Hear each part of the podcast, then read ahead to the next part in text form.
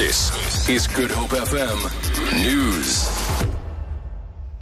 Amnesty International has welcomed President Jacob Zuma's decision in the past week to suspend National Police Commissioner Riah Phiyega with immediate effect.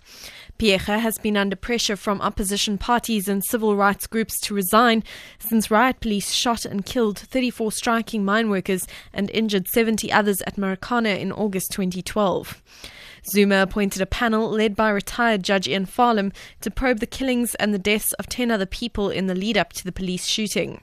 Amnesty International's Director for Southern Africa, Deprose Muchena. All those that were implicated by the Farlam Commission findings as having played a role either on the unlawful decision making process that went on the night before or in the subsequent cover up and evasive evidence and fabrication and falsification of evidence before the Commission, I think that they should all face an inquiry process so that accountability is properly established. I don't think that the Commissioner will be the only one.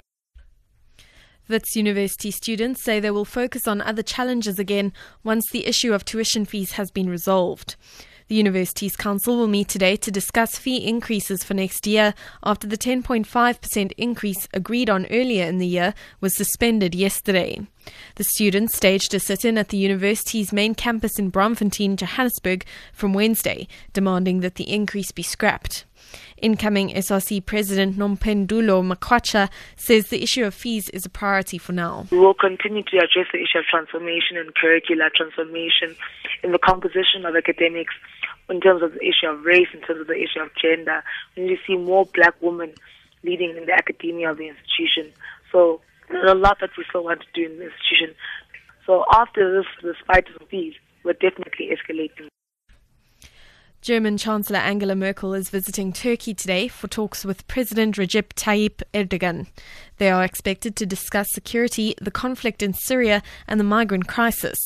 The BBC's Jenny Hill has more. Angela Merkel is in a difficult position. She's vociferously opposed Turkey's bid for EU membership, but she needs Turkey's help. A record number of refugees and migrants have arrived in Germany this year. Many have travelled via Turkey. Mrs. Merkel is expected to urge the Turkish president to strengthen his country's border with the EU. In return, Europe's leaders are offering Recep Erdogan money and concessions like visa free EU travel for his citizens. And finally, there has been an increase in the number of people owning property rather than renting it in the Cape Town CBD. This is according to a residential survey conducted by the Cape Town Central City Improvement District, or CCID. Andile Mbanjwa reports. Managing Director of CCID, Carola Corbett, says owner occupied properties have increased from 47% last year to 52% this year. She says the top reason cited for living in the CBD is proximity to work. According to the survey, other reasons include safety and access to other suburbs in the metropole.